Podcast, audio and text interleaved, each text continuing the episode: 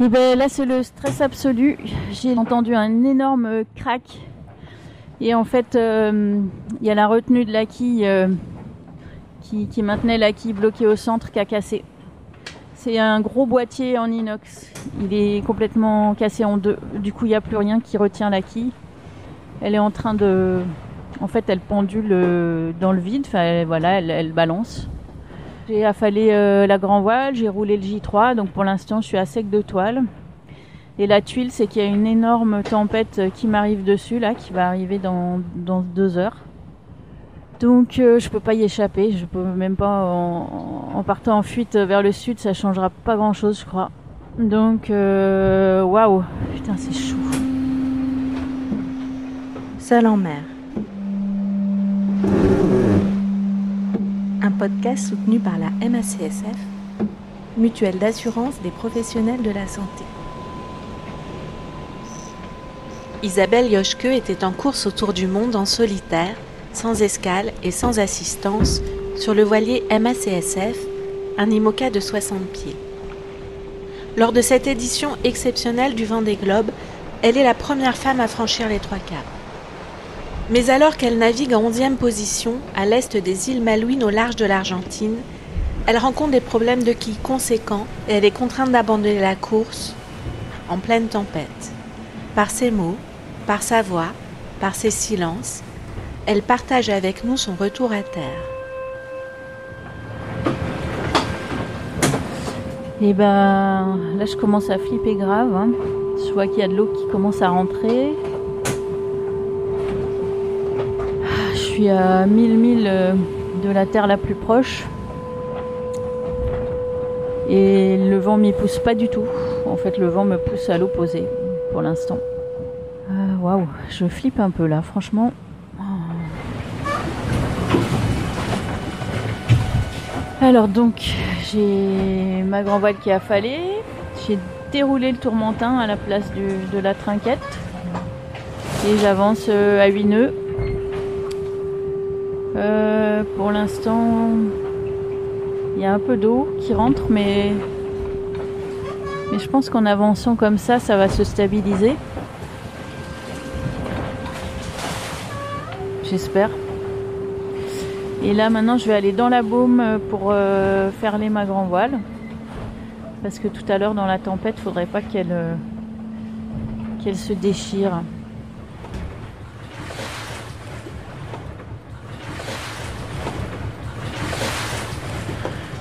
Bon bah ça fait trois heures que j'écope quasiment en continu euh, les fonds parce que bah parce qu'il y a une entrée d'eau permanente. Alors j'arrive à étaler, mais il faut quand même euh, faut quand même être dessus. Et je me sens comme un une espèce d'automate là qui fait qui fait les choses euh, mécaniquement. Un peu comme si là il n'y a pas d'émotion qui a envie de qui a envie de se pointer, ou c'est peut-être moi qui n'ai pas super envie là d'être dans l'émotion. Je me sens un peu lobotomisée en fait. Je crois que je suis sous le choc. Euh, du coup je suis partie en fuite. La tempête est en train de, tranquillement de m'arriver dessus. Pour l'instant, euh, le bateau euh, me paraît en sécurité, mais j'espère que ça va pas être trop gros et trop fort tout à l'heure. Et puis voilà, en attendant que, que mon cerveau se décoince, je vais aller me faire un plat de pâtes, je crois.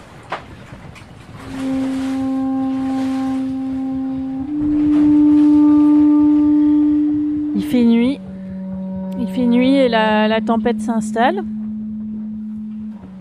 Avec la mer qui grossit. Je pense que je vais pas passer une très bonne nuit. Il y a l'eau qui rentre toujours. Là, je suis à une moyenne de vingt seaux d'eau de l'heure. J'ai commencé à utiliser la pompe de cale aussi. J'ai des frissons à chaque fois que le bateau euh, prend une grosse vague. Je croise les doigts. Vraiment, je croise les doigts pour que ça se passe bien. Et je suis triste. Ça y est. Je mesure... Euh, tout ce que ça veut dire. Il n'y aura pas d'arrivée au sable.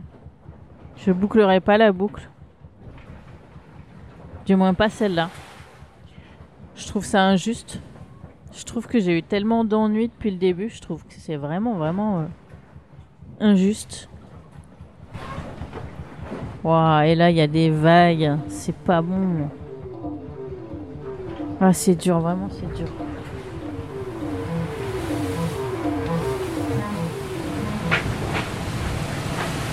Là, je suis dans le gros de la tempête. Il y a un quart d'heure, là, sous le trinquette, le bateau a fait un surf. Il est monté jusqu'à trente nœuds.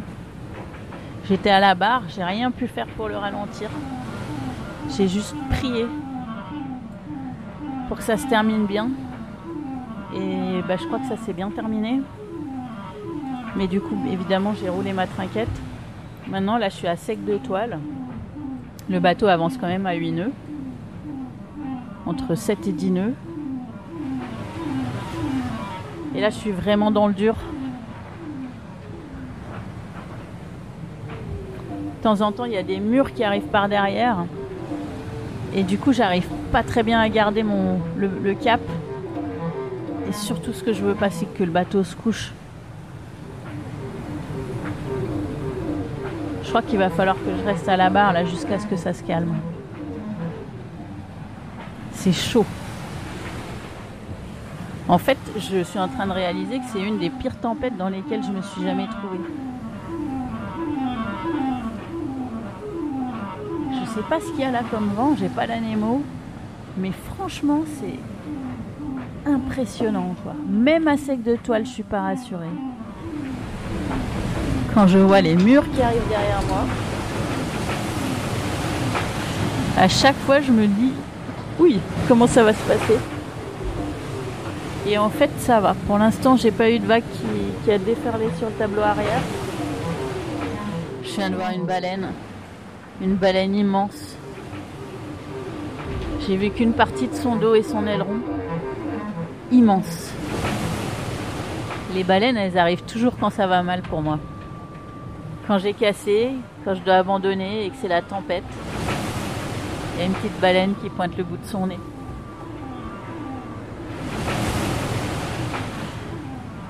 Quand je pense que la baleine, elle, elle est parfaitement à l'aise dans ces conditions. Waouh, waouh, waouh! Ça y est, j'ai rattrapé. Les oiseaux, ils sont parfaitement à l'aise. Il n'y a rien de plus normal pour eux. Et moi, je suis là, accrochée à ma barre,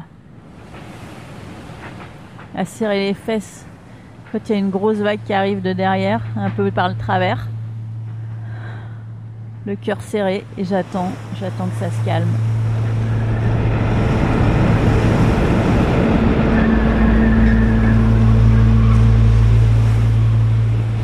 Il est une heure trente du matin en France.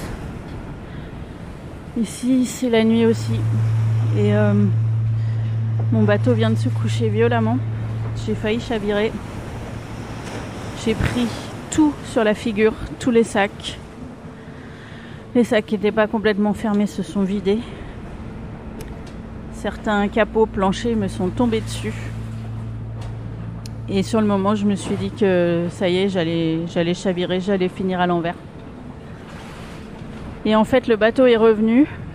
Mais la quille s'est coincée sur l'extrémité avec le vérin. Et du coup, euh, pendant un moment, j'avais la quille pendulée complètement d'un côté. Et puis ça s'est décroché. Et bah, du coup, il y a le deuxième soufflet du, du boîtier de quille qui est, qui est cassé. Ça veut dire qu'il y a potentiellement une deuxième voie d'eau. Et oh là là, et là, là, là ça chauffe. J'espère que ça ne va pas se reproduire. Mon Dieu, je... Oh. Waouh. Bon, c'était juste un gros surf. Mais tout à l'heure, euh, ça s'est passé comme ça. Un gros surf et puis euh, le bateau s'est couché. Là, c'est bon. Je suis carrément pas rassurée. En fait, euh, je suis pas rassurée. En même temps, je me dis, ben, si ça se passe mal, je chavire. Mon bateau va pas couler. J'aurai toujours un, un toit à l'envers. Mais ouais, ce serait bien quand même que je m'en sorte à l'endroit.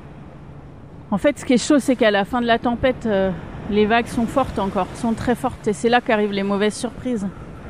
Et je crois que je suis vraiment dans, dans ce truc-là, de, de fin de tempête, euh, un résiduel de vagues énormes, euh, le vent qui se calme un peu. Bon, il y a encore bien, bien trente nœuds, sans doute plus. Mais voilà, c'est le mo- c'est peut-être le moment critique, là, maintenant. Donc je croise les doigts, vraiment, je croise les doigts. La nuit va pas être facile. Mes couvertures sont trempées. En fait, tout est tombé dans... dans l'endroit qui, qui prend l'eau, là, le, le côté tribord, en fait, il y a une grande bassine euh, qui est souvent remplie d'eau. Si j'écope pas pendant deux heures, elle est pleine d'eau. Et tout est tombé dedans, mes, mes couvertures, mon oreiller, mes vêtements, ma nourriture. Euh, et là, je regarde euh, le, le plafond et je vois qu'il y a de la soupe miso et des restes de crackers. Donc en fait, euh, je... parce que j'étais en train de me préparer une soupe au moment où le bateau euh, s'est couché. J'en déduis que le bateau a fait plus que un quatre-vingt-dix degrés. Pour que la soupe aille si haut, je pense qu'on a dû aller vraiment au max, max, max, limite chavirage. Un peu l'impression de me euh, m'en remettre au sort. Quand j'entends un bruit sourd métallique ou que le bateau accélère et qu'il commence à vibrer, là comme maintenant, là j'ai quelque chose qui se serre dans mon ventre. J'ai de l'appréhension et puis euh, et puis quand le bateau ralentit et que ça se pose, euh, ça se desserre, ça se ça s'apaise. J'ai des va-et-vient comme ça.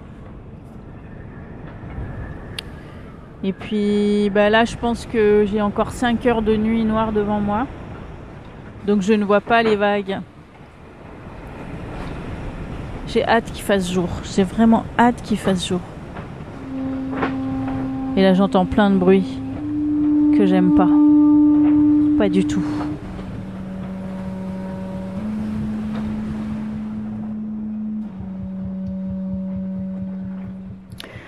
douze janvier deux mille vingt et un. Je me situe par trente-huit degrés sud à mille milles à l'est de l'Argentine. Aujourd'hui, euh, ça va mieux. Je suis sortie de la tempête. Ça y est, maintenant j'ai des problématiques de bientôt de pétole. Il n'y a plus assez de vent. J'ai dormi comme à la maison, toute la nuit, plus de huit heures d'affilée, pour la première fois depuis plus de soixante jours. Je fais cap au nord-nord-est et je sais toujours pas où je vais, mais l'intention, c'est de rejoindre le Brésil. Dans combien de temps, je sais pas. douze jours, quatorze jours, les vents décideront pour moi. Et là, je vais faire un truc que j'aime pas faire quand j'ai abandonné une course, mais je peux pas m'empêcher, c'est charger les fichiers des concurrents et regarder où en est la flotte. J'ai envie de savoir comment ça se passe pour eux, et en même temps ça me fait mal quand je vois toute cette flotte qui me rattrape, tout le travail qui est qui est un peu foutu à l'eau. Ça me rend triste,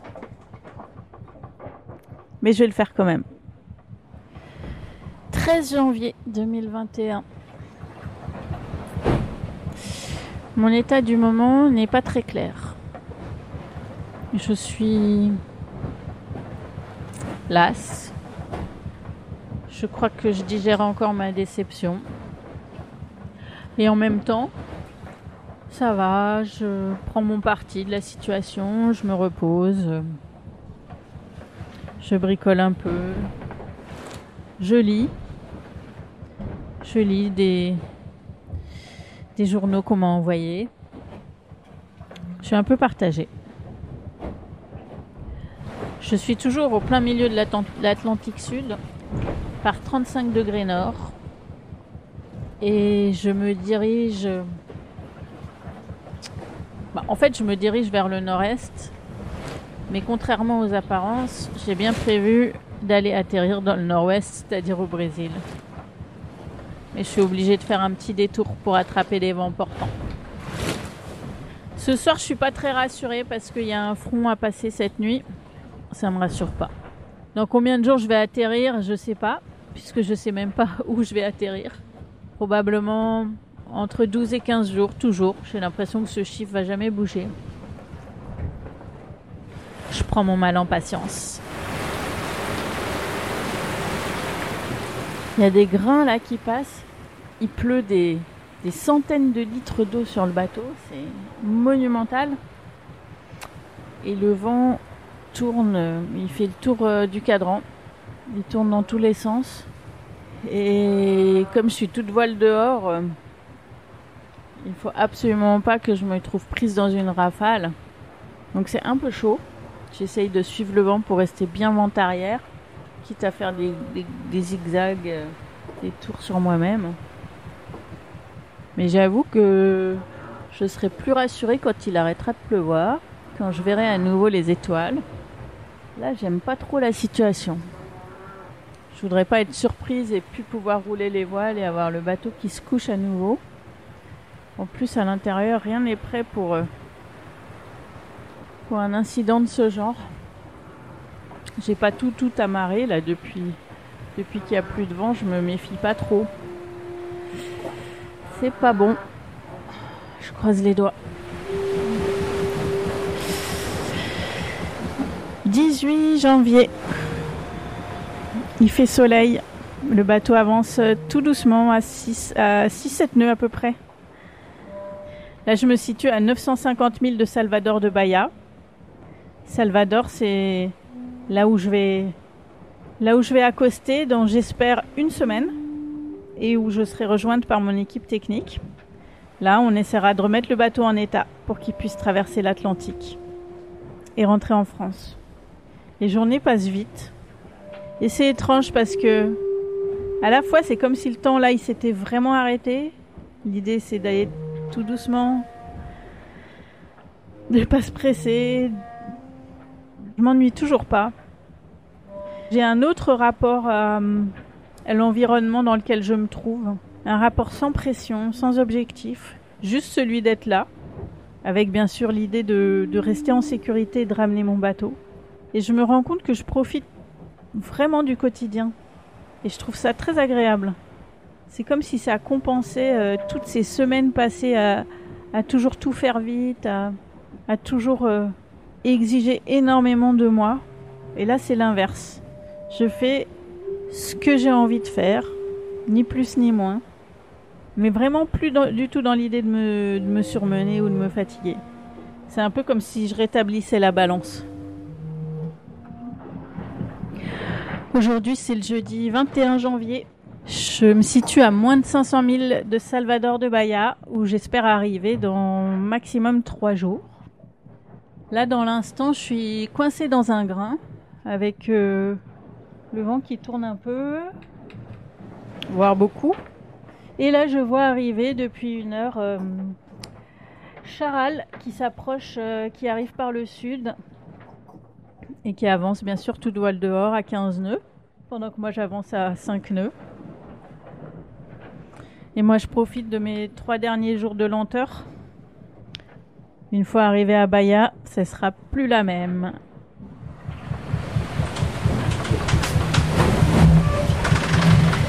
Samedi vingt-trois janvier, c'est ma toute dernière soirée.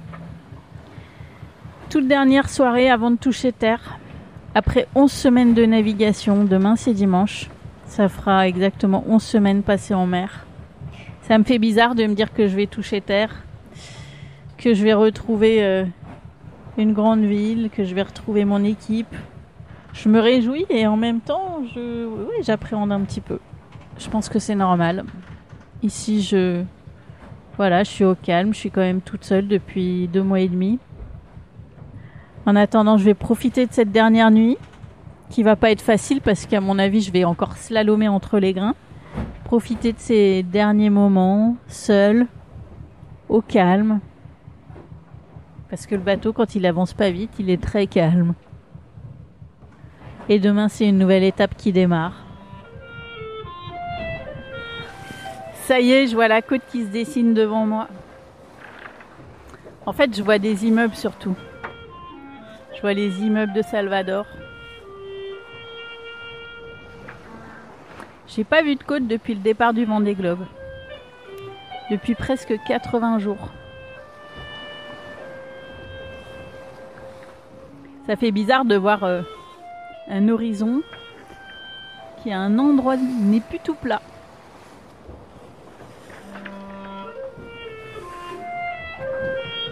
Ça y est, je suis en train de rentrer dans la baie de Bahia. Je viens de faire mon dernier empannage. C'est toujours aussi impressionnant cette ville. Ça me rappelle tout plein de souvenirs en fait. J'adore venir ici. Ça me rappelle ma première mini transat, ma deuxième. Et le Brésil, c'est quand même un pays de dingue. Allez, dans deux heures la terre ferme. Bon, les gars sont arrivés, ils sont sur le Zodiac à côté de, à côté de moi. C'est l'agence touriste qui sont arrivés à cinq et moi je suis hyper émue parce que je suis en train de comprendre que ce voyage touche à sa fin et c'est un grand voyage. Je me mets à l'intérieur parce que j'ai pas envie que les gars me voient pleurer. C'est con, mais c'est comme ça. En fait, je suis aussi émue que le jour où je suis partie. Peu importe que ça se termine à Salvador ou au sable. C'était quand même un immense voyage.